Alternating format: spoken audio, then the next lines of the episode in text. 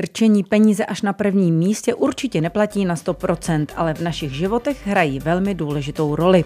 Ekonomika a peníze hýbou světem od jak živa a proto není vůbec od věcí jim dobře porozumět. S tím vám teď pomohou ekonomové Michal Skořepa a Nadě Bělovská. Inspirativní poslech. Ekonomické jednohubky.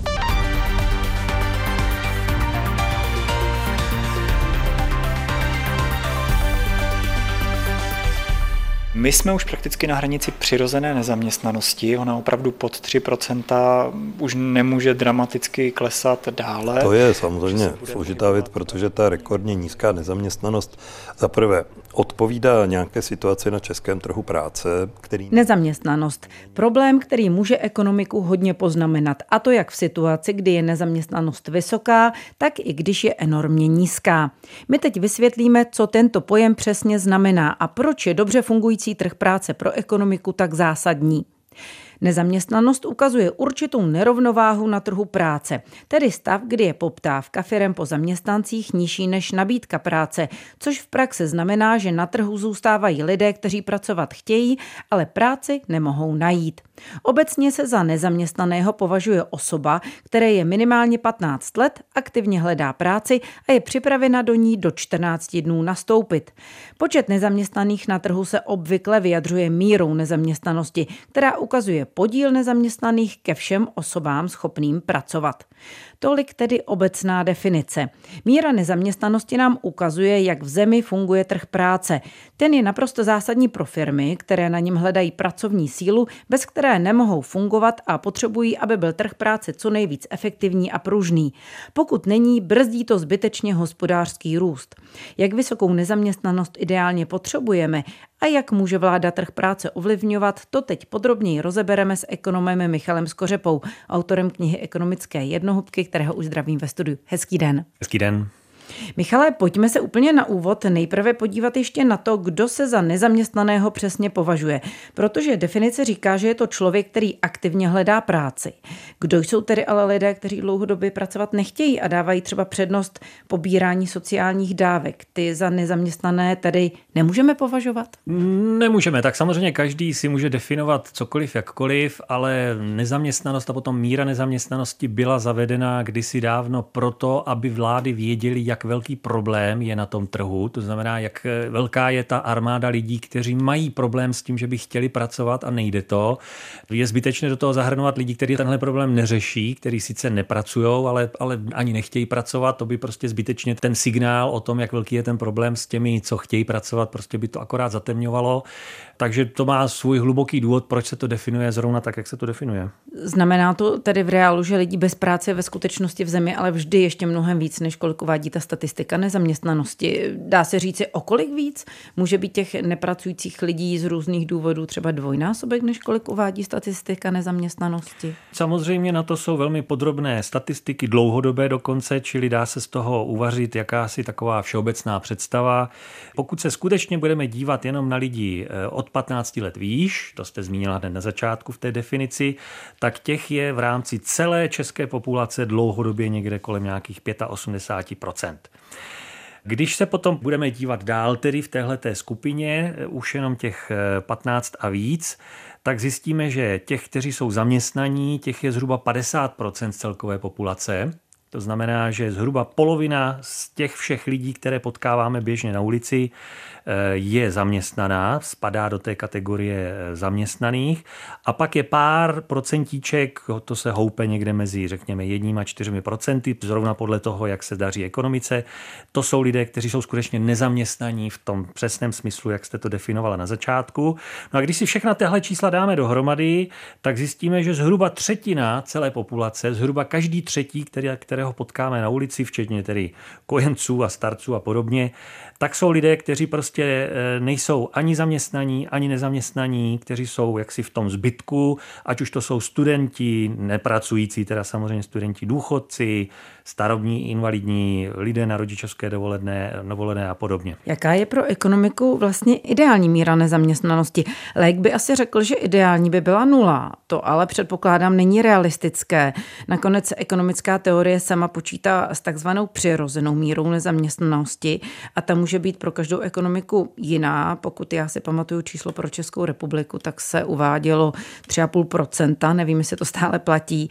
Znamená to tedy, že nulová být ale nikdy nemůže a neměla by být? Teoreticky by mohla být nulová asi v případě ekonomiky, kde by všechny informace byly dokonale dostupné, všechno bychom věděli i hned, mohli bychom nastoupit do jakéhokoliv zaměstnání i hned, i hned bychom z každého zaměstnání taky mohli odejít, jakmile zjistíme, že nám nevyhuje to zaměstnání a tak dále a tak dále, což evidentně není nikde ve světě a asi nikdy nebude, takže určitá nezaměstnanost je v pořádku, pokládá se za standardní záležitost, dokonce se i pokládá za správné, aby stát lidí v tomhletom stavu nějakým způsobem podporoval a ta podpora v nezaměstnanosti neklesala na nulu, protože čím bude menší podpora v nezaměstnanosti, tím víc vy vlastně nutíte lidi k tomu, aby si rychle něco našli a to pro tu ekonomiku nemusí být dobře. Ono je dobře, když prostě člověk, pokud přijde o práci a nescháněl si teda nějakou už během té předchozí práce, tak aby se trochu rozhlédnul po té krajině, aby si zvážil, co mu vyhovuje, nevyhovuje, kde si myslí, že by se uplatnil dobře,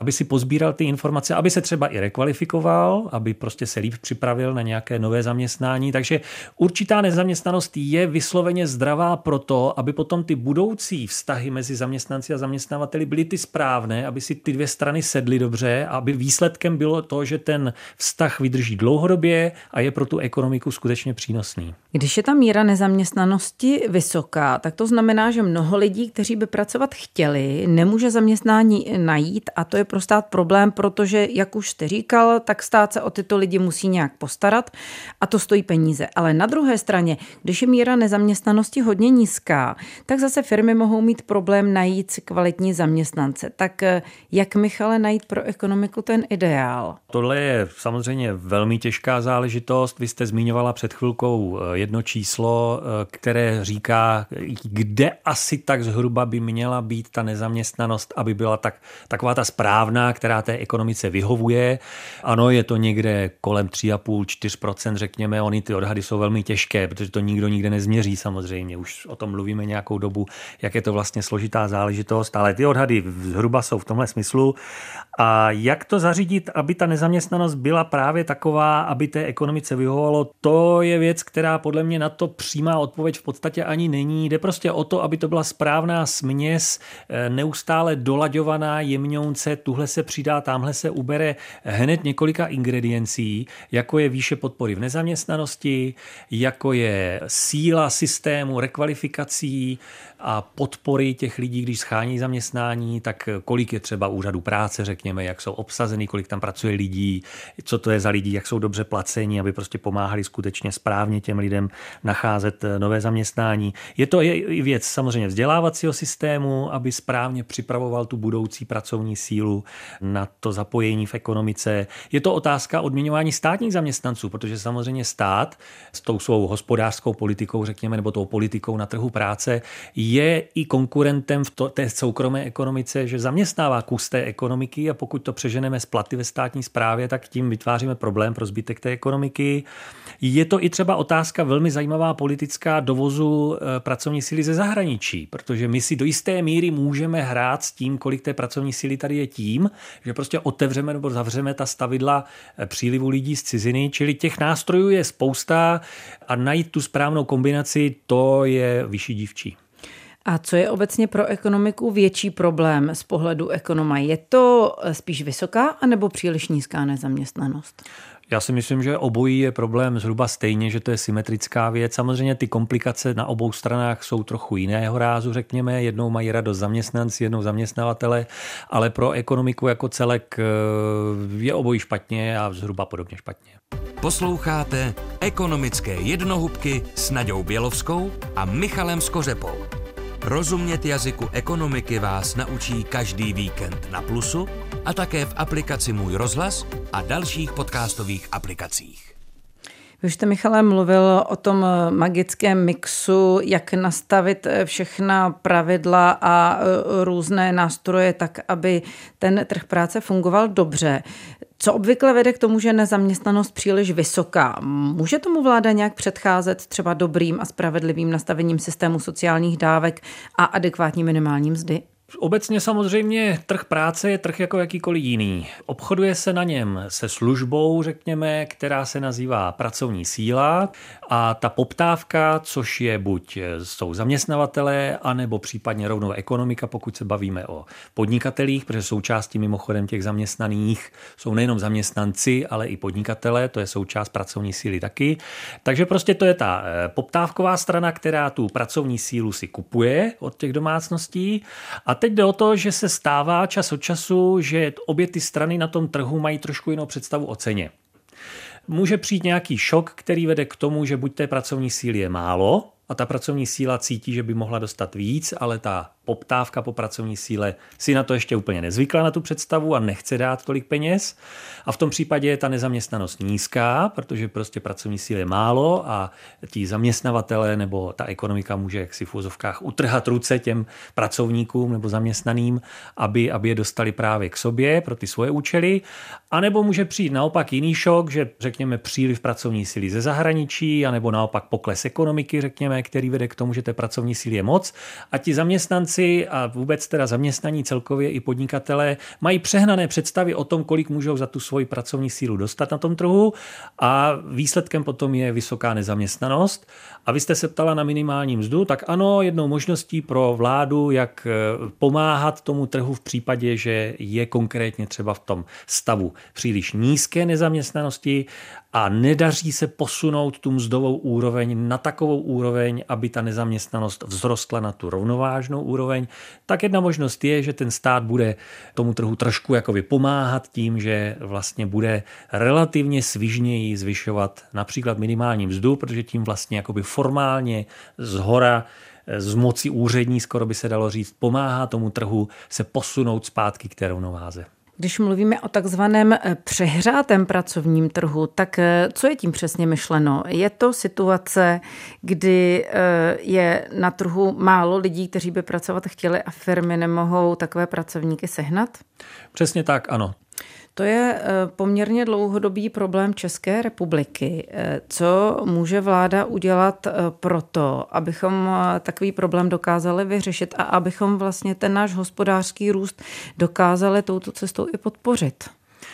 Ty možnosti jsou v zásadě tři. První věc je podporovat maximální možnou měrou automatizaci. Pokud je lidí málo, tak aspoň ty typy prací, kde je určitá možnost automatizace, robotizace a podobně, tak je pojďme tedy zautomatizovat, zrobotizovat. Další možnost je eh, dovést dodatečnou pracovní sílu ze zahraničí. A poslední možnost je taková, řekl bych, nejprůzračnější, nejlogičtější, nejekonomičtější. Prostě snažit se docílit toho, aby tam mzdová hladina narostla natolik, aby pro tu firemní sféru nebo pro tu poptávku po pracovní síle ta pracovní síla zdražila natolik, že ta poptávka vlastně oslabí a ta nerovnováha zmizí podstatě těch eh, možností ta vláda moc nemá, je to spíš na té ekonomice samotné. Co vláda určitě má, je nepřehánět to s regulací pracovního trhu celkově. To znamená nechat ten trh pokud možno relativně volně fungovat, například nepřehánět to s ochranou pracovních míst. Protože pokud vy jak si zavedete taková pravidla, že je velmi těžké někoho eh, vyhodit z práce, tak ten zaměstnavatel si dvakrát rozmyslí, než toho někoho najme.